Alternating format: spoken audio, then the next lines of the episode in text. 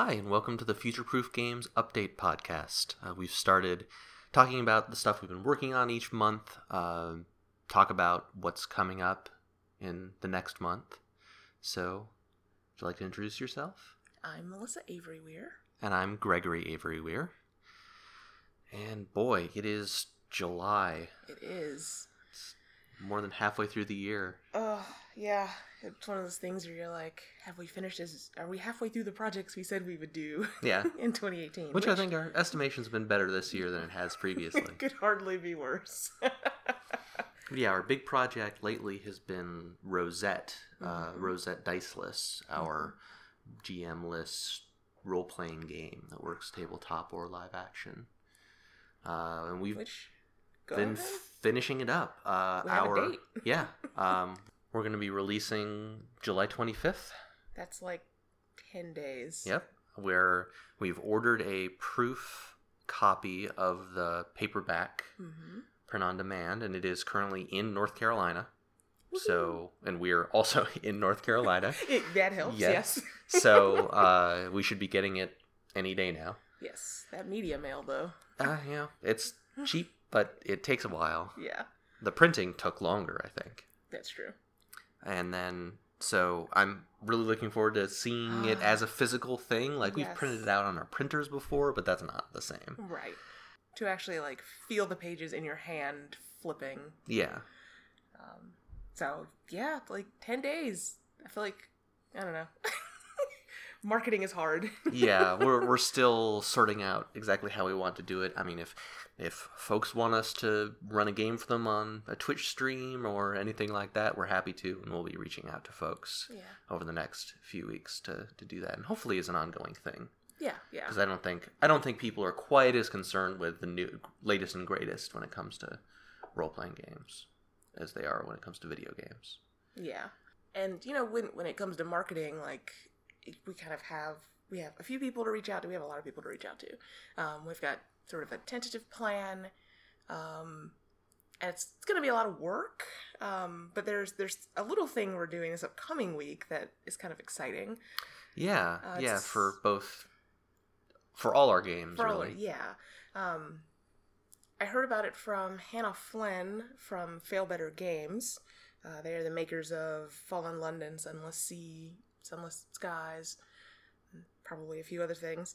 Um, but uh, this is like a focused week in which everybody in sort of the indie industry and indie players um, sort of like share reviews and just I don't know, it's like a big week of patting each other on the back. Yeah, sort of Um, give give away to stuff to the audience and stuff Mhm. to to each other without really expectation of return, with the hopes that like as a community we're help Mhm. buoying each other up. And I mean, one of the things that's so huge is getting getting reviews for games, like Steam reviews or blog posts or whatever, like getting getting things that are like positive feedback, hopefully positive feedback. Yeah. It- It's presumptive. Um but um hearing that from real people instead of just kind of tossing your game into the void and Yeah. hoping it makes money um or hoping people like it with no no loop to close there so um that should be fun i have a i have a few games in mind that i want to review as part of it Mhm. um and um i've been doing a little bit of twitch streaming myself Yeah, um, so I will probably fire up Twitch as part of that and and point folks there. Cool. Um, so that, um, especially coming right off the end of the the Steam Summer Sale, um, is is some marketing fun. I haven't haven't actually figured out how I want to loop in Rosette Diceless into it, but yeah. yeah, we can do that. So the the other thing that's coming up, kind of with a hard date, is that we have a trademark application in for the Majesty of Colors, which has been challenging. so we're not lawyers. We don't have a lawyer. We can't afford a lawyer under our current budget. Right. and so we we submitted a, a trademark uh, application because just as protection against like folks who try and clone the game. We've already had the old Flash game Majesty of Colors very poorly ported by some rando. Onto Um, iOS, I think. Yeah, and had to shut it down and so on. It would have been would have been a probably a smoother process if we would have been like, here's our trademark, you're using our name. Right. Um, but they're currently uh, the review status is, hey, there's a trademark for a game called Majesty. The Majesty of Colors is not sufficiently different Right. um, which totally understandable. Um, we're hoping to convince and communicate that, that it's a distinct enough mark, Mm-hmm. um, but it involves you know writing a legal response. Right. Which we've done. Yes, we've we've got we've got it almost ready I'll- to send. All it needs is a salutation, I think. and we need to polish up some parts of it, but it's um, it's one of those things where it's like we spent a lot of time figuring out how to say what we wanted to say. yeah, kind of like cobbling together. You know, you think of like there. It's very clear, like on what guidelines it's denying you this trademark, um, and so you look at those and you say, okay, except part B of this, or here's an exception, and some of those are Yeah. from like other law cases, right? So, do we go? Do we try to find those and sift through those? Do we find? Um, we found um, there are some lawyers or game devs or hybrids um, that have posted their responses to similar kickbacks, which is it. It's incredibly common to be told that your mark, your your trademark, is too close to someone else's. Like that's um, really common, and there's some some. Not to say that this person didn't do a good job, but like there are some easy buckets by saying like there's not enough difference between majesty and the majesty of colors because Right. the m- majesty is in the phrase you know you're like well the of colors part is important right, Right, so and that's that's where it, I get the impression that it's pretty common for the first step, the you know the first attempt at a trademark to get pushed back, pushed back and said, no, you need to clarify it, this. it seems like i mean it's almost like they're saying, convince me of this. right um, and it's not like a contentious or rude thing it's all Yeah. very chill um, but we're kind of you know you kind of fake the lingo right like you're trying to like obviously they will know we're not lawyers Right. um, but hopefully we can sort of piece things together in a way that's uh, sufficient and in a Um, way that's like respectful of their Right. time and expertise. Like yeah you we don't, don't want to. you don't throw the kitchen sink and be like Yeah. here's 75 ways even though i only actually needed to refute three yeah.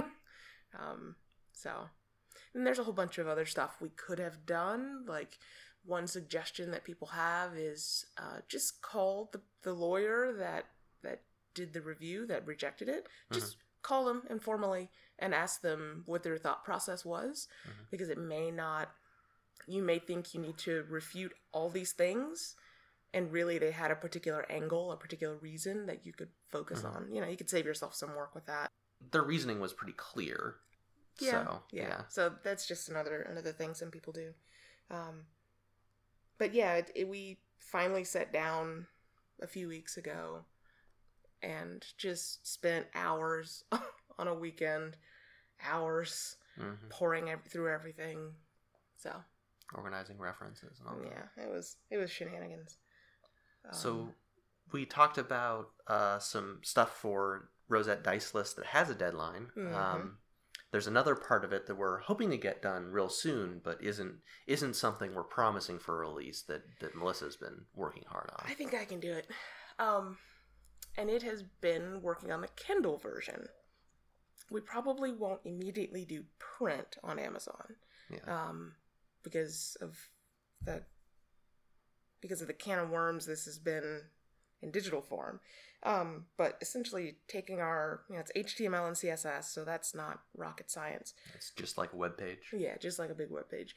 Um, and styling it for Kindle. So it's we we already have that for print, but on Kindle you can't have left page right page. You can't have like there's no concept of paging. Um, its concept of whatever its browser is. Whatever it uses to like convert from web to ebook format. Right.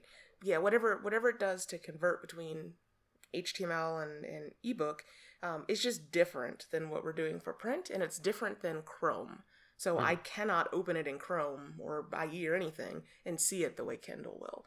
Um, so there's this conversion process. It takes about two full minutes, which is a lot of time when you're coding to like Yeah. wait for feedback on something. Um, and so, uh, so it's it's coming along. There were a few parts that were tricky, um, and a few parts I, I'm still struggling with, like how to center images um, or how to center our kind of asides and things like that. So it's been kind of a technical slog, and I spent a couple few hours like making changes and nothing was showing, and I was Mhm. like, "What is wrong with this? Like, it's just HTML and CSS to me. Is it ignoring media queries, ignoring this and that?"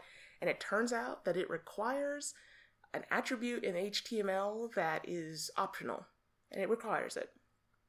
Oh. It's not gonna it's not gonna use your CSS. Weird. Yeah, and it was hours and hours and hours.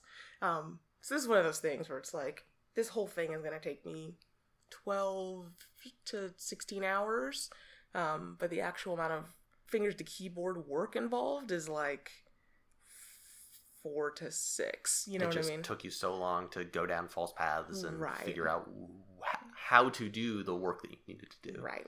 Um, so, but that's that's coming together. I think we'll be able to launch with Kindle support, um, and that's, I mean, for all that work, it is relatively secondary. I think. I think that's not the venue where people tend to buy their indie games.